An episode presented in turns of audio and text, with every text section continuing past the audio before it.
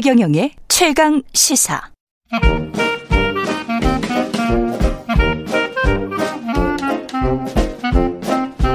네, 최경영의 최강 시사 경제합시다. 월요일은 명쾌한 경제 이야기 해보고 있습니다. 오늘도 박정호 명지대학교 특임 교수 나오셨습니다. 안녕하십니까? 예, 안녕하세요. 예. 한미 정상회담 이게 뭐 경제가 한가득 한 바구니 정상회담이었기 때문에 예. 일단 뭐 삼성 평택 공장 처음부터 방문을 했고 마지막 날에는 정의선 현대차그룹 회장 면담까지 했, 했습니다. 뭐 그 바이든 대통령이 원하는 게 뭔지를 그냥 볼 수 있었습니다. 예, 네. 맞습니다. 어, 예전에도 이제 미국 대통령이 우리나라를 방문하신 경우가 많은데 음. 그때와 비교했었을 때 참 이번에 많은 게 달라졌다고 생각이 들어요. 예. 경제 부분도요. 그렇죠. 좀 설명을 드리면 예전에는 경제라는 아젠다와 어, 안보, 국방 이 아젠다가 분명히 분절되어 있었었습니다. 분리돼 있었죠. 예. 그런데 예. 이번에는 음. 어 사실 평택 공장을 방문하시고 그다음에 경제와 관련 많은 얘기를 하시지만 음. 그 뒤에는 항상 한 단어가 더 같이 붙어 있었었죠. 경제 안보. 그렇죠. 어, 예. 이런 예. 표현을 씁니다. 그 이유는 예, 앞으로 21세기에 국가 안보를 좌지우지하는 데 가장 중요한 요소 그리고 에너지를 좌지우지하는 데 가장 중요한 요소가 반도체라는 걸 다시 한번 보여주는 것 같아요. 음. 이번에 우크라이나 러시아 전쟁에서도 드러난 게 하나 있잖아요. 어, 이제 우크라이나에 음. 러시아의 어, 탱크가 전복돼서 그 폐허로 남아 있는 탱크를 이제 들어 들여다 봤더니 어, 러시아는 자체적인 반도체를 생산할 수 있는 역량이 안 되거든요. 그러네요. 네. 예. 그래서 그 안을 자세히 들여다봤더니 우리 백색 가전에 있는 냉장고, 세탁기, TV에 있는 반도체를 빼다가 그걸 떼서 탱크에다 붙여 쓴 거예요. 그게 이번에 발견이 된 거죠. 야, 어렵구나. 네.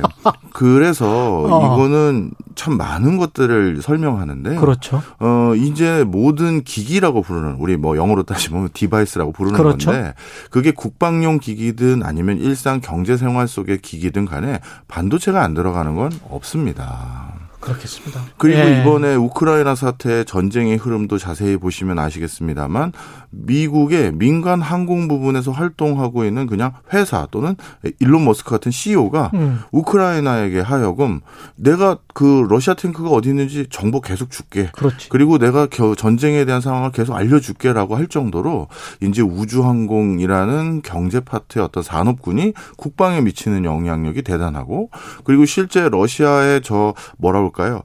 전쟁도 경제 로직으로 많이 보거든요. 음. 얼마짜리 탱크를 몇 백만 원짜리 그 포로 없앴다. 그러면 이게 이긴 거예요. 가성비? 가성비죠. 아. 그리고 얼마짜리 군함을 드론에서 또 내렸 쏴버린 폭탄으로 어, 없앴다. 그럼 이게 이긴 거거든요. 그렇죠. 그런데 이번에 또 그게 드러난 게 현격하게 우크라이나의 전세에 뭐랄까 우위를 점하게 만들었던 것은 어 드론에서 여러 가지 이제 그 탱크를 음. 저격하거나 음. 하는 그런 것들. 그 다음에 어 제비스트라고 해서 그냥 그 물리적인 각도로 포를 쏘는 게 아니라 탱크가 외부에서 포에 강하게 만들려고 탱크의 옆쪽은 철판이 되게 두꺼워요. 예. 그리고 포가 딱 닿으면 보면 자세히 또 이것도 화면을 보시면 아시겠습니다만 탱크 겉이 무슨 파우치 같은 거 이렇게 쌓여 있거든요. 예. 그게 왜 그러냐면 이 큰 포가 오면 그 파우치가 미리 사전에 폭발을 해서 탱크를 보호하기 위해서 이 그 파우치들이 둘러싸고 있는 아, 거예요. 그렇구나. 그러다 보니까 미국이 또 빌려준 게 뭐냐면 어 제공해주고 있는 게 뭐냐면 포가 물리적인 각도로 가는 게 아니라 음. 탱크 근처에선 수직으로 올라갔다가 제일 취약한 위에서 떨어지는 거거든요. 와. 그러면 이런 것들은 쉽게 얘기해서 꼼짝 못하네. 그렇죠. 꼼짝 못하고 이렇게 각도를 스스로 조정하는 것은 반도체가 없으면 만들 수 없는 물건들이에요. 그러네요. 자 그러다 보니까 지금 들어서 어. 어 이렇게 국방에 있어서 반도체라는 게 정말 정말 중요하구나라는 걸 다시금 느꼈고요. 음.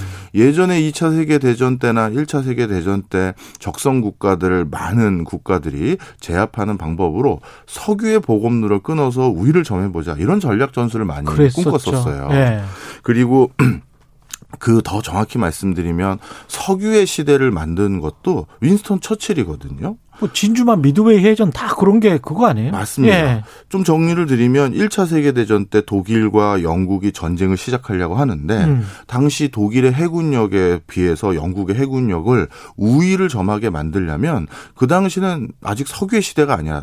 다 석탄의 시대였어요. 예. 그런데 당시 해군에 그 부임하고 있었던 처칠이 석탄보다 석유가 에너지 효율성이 훨씬 높기 때문에 같은 무게를 싣고 다녀도 석유가 훨씬 더 에너지를 음. 많이 발현할 수 있기 때문에 작전 반경이 더 넓어지고 예. 반대로 같은 작전을 수행하려면 석유는 덜 싣고 가도 되니 순발력과 기동성이 훨씬 더 좋아진다. 어. 그래서 해군 국방력을 개선하기 위해서 석탄을 의존해서 가는 군함이 아니라 음. 석유를 의존해서 가는 군함을 바꾸자 이렇게 된 적도 있어요. 예. 그게 지금의 석유의 시대를 만든 전초가 됐거든요. 음. 이처럼 국방력이 에너지 또는 경제 이거와 맞물리는 경우가 참 많은데. 그렇죠. 근데 이번에는 반도체가 바로 이렇게 우크라이나 사태만 보더라도 국방에 있어서 절, 결정적인 중요한 요소라는 걸 보여준 거고, 음. 그 다음에 반도체는 이제 에너지에 있어서도 중요한 요소가 됐어요. 예. 역시 전쟁이 또 에너지와 또 밀접한 관계거든요. 조금 음. 전에 처칠 얘기를 드린 것처럼. 그렇죠. 그런데 이제 미국은 지난 20세기 내내 전 세계 최고의 패권 국가로 발돋움하는 데 있어서 가장 중요한 건 미국의 어마어마한 이익이 석유에서 나왔고 미국의 어마어마한 권력이 석유에서 나왔어요. 음. 예전에 미국의 한 관료가 자기 회고록에 이렇게 표현해서 한번 난리가 난 적이 있었는데 미국이 마샬 플랜을 통해서 전 세계 많은 제3세계 국가를 지원했던 것은 그 지원하는 세부 내용을 보면 그 제3세계 국가들이 빨리 석탄에서 석유로 바뀌길 희망했던 것이다. 이렇게 표현되어 있습니다. 뭐 일면 예. 예. 그렇게 되면 예. 본인들이 지원하면서 그 지원하는 수급 세계와 경제 산업 생태계가 또 석유로 바뀐다라고 음. 생각을 한 분도 있다라는 거죠. 예.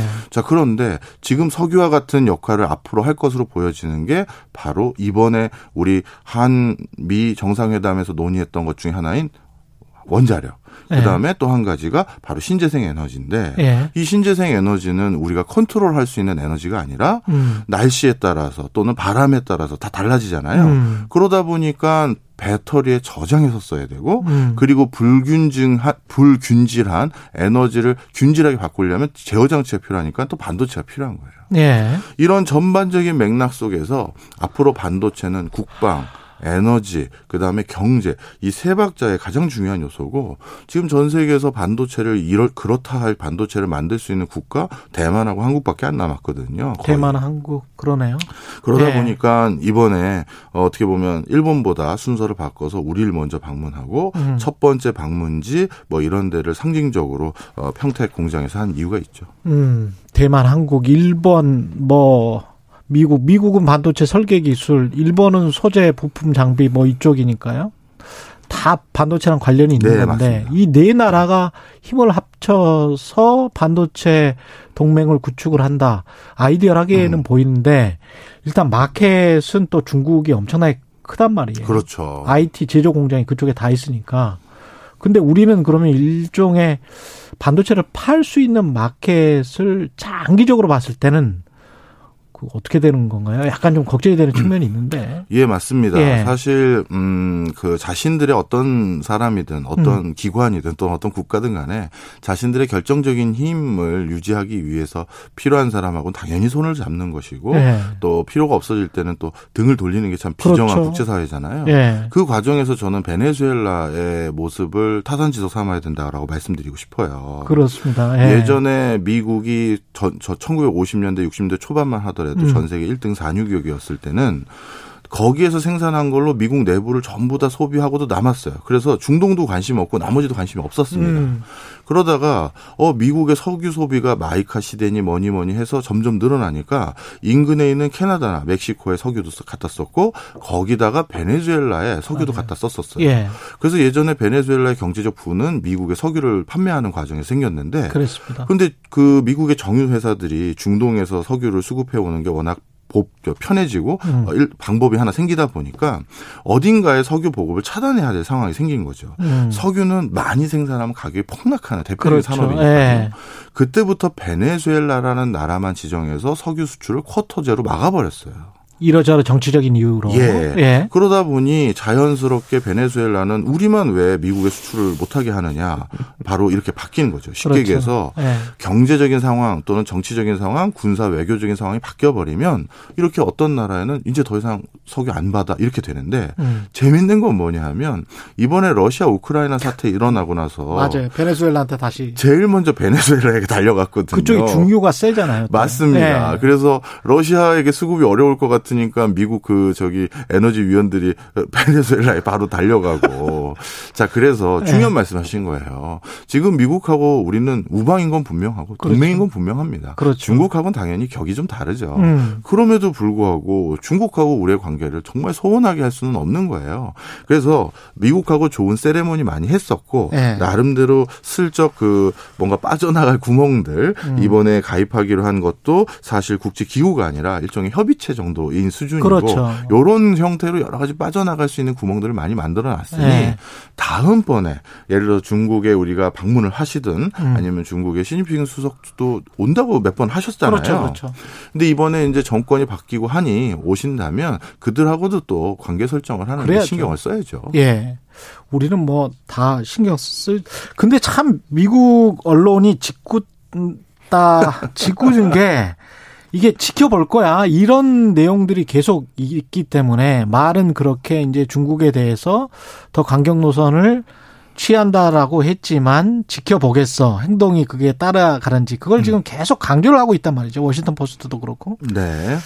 그리고 이제 중국도 또 지켜보겠어 이러고 이러고 있는 거잖아요. 더 더 가깝게 음. 가기만 해봐. 뭐 이렇게 네. 되는 거라서. 예. 요것도 네. 단순히 네. 중국만을 본 포석이라고 저는 보지는 않고요. 미국이. 뒤에 지금 러시아를 더 그 견제하기 위한 부분도 음. 분명히 있습니다.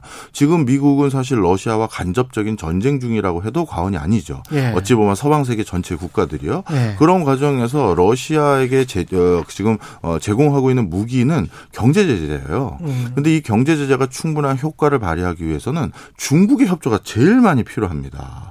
중국이 지금 러시아의 가려운 부분을 긁어주고 있거든요. 네. 그렇다면 중국 너희가 지금 분명한 스탠스를 어, 보여주지 않는다면 음. 우리는 또다시 너에게 이런 형태로 또 압박과 제약과 이런 걸 가할 수도 있다.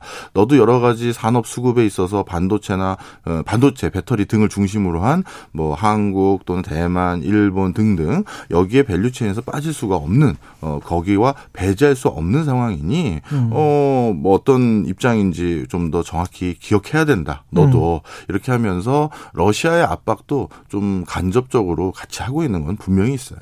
음. 국내 정치로 보면은 미국 같은 경우도 인플레이션 때문에 굉장히 좀 힘든 상황에서 뒤로 중국이랑 특히 이제 반도체나 이런 첨단 기술 말고 다른 쌍 공산품이나 이런 거는 그냥 손 잡는 게 낫지 않느냐 이런 경제 전문가들도 많지 않습니까? 맞습니다. 미국 예. 입장에서는 그런 이유로 인해서 지금 물가도 낮추기 위해서 관세도 없애, 없애 음. 낮춰주는 게 있었고요. 또 한 가지는 중국에게 우리가 다시 너희하고 이렇게 설린 우호적인 관계도 맺을 수도 있는 것이다라는 음. 시그널을 같이 보여주면서 지금 가장 중요한 우선무인 러시아 제재에 대해서 좀 더 신경을 많이 쓰고 있는 눈치고요. 예. 그럼에도 불구하고 뭐 중국하고 그런 관계가 좋아질 거냐? 중국도 미국도 그걸 믿지는 않죠. 서로 믿지 않아요. 서로 믿지 않죠.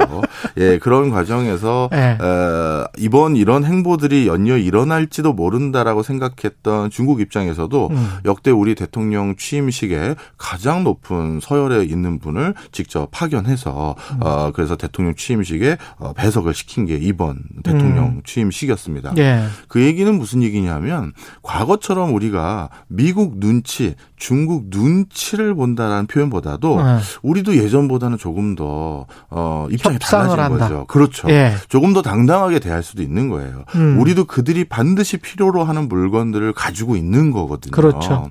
그러다 보니까 예전만큼 우리가 저자세로 꼭 할 필요는 없다라고 말씀을 드리고 싶고요. 음. 어, 그 앞으로 오히려 더더욱 그 이번 거에 부담을 느낄 것이 아니라 중국하고의 또다시 방문이나 방한이 있을 때 음. 그때 어, 어떠한 형태의 또 세레모니를 만들어 가느냐가 중요하다라고 생각합니다. 그 현대차 같은 경우에 네. 55억 달러 투자 아, 총 105억 달러네요. 네. 이거는 잘한 결정이라고 보십니까? 마지막으로. 사실 이번에 현대차가 미국에 진출하겠다는 투자하겠다라는 음. 부분은 사실 아직까지 우리나라가 선도 leading하는 분야가 아닌 부분이기 때문에 그리고 핵심 원천 인력들이 다 미국에 있다 보니까 그렇습니다. 자연스럽게 그렇게 투자가 이어질 수밖에 없는 것을 음. 좋은 기회에 그걸 발표를 해서 주목도 받고 미국인들에게 어, 현대라는 브랜드에 대해서 다시 인식시킨 계기가 된 것 같고요. 음.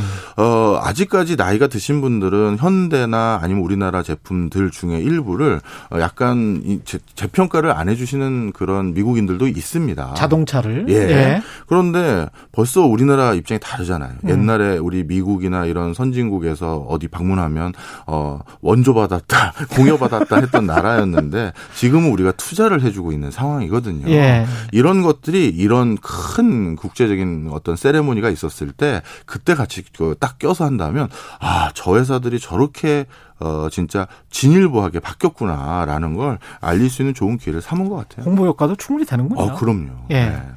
알겠습니다. 박정호 명지대학교 특임 교수였습니다. 고맙습니다. 감사합니다.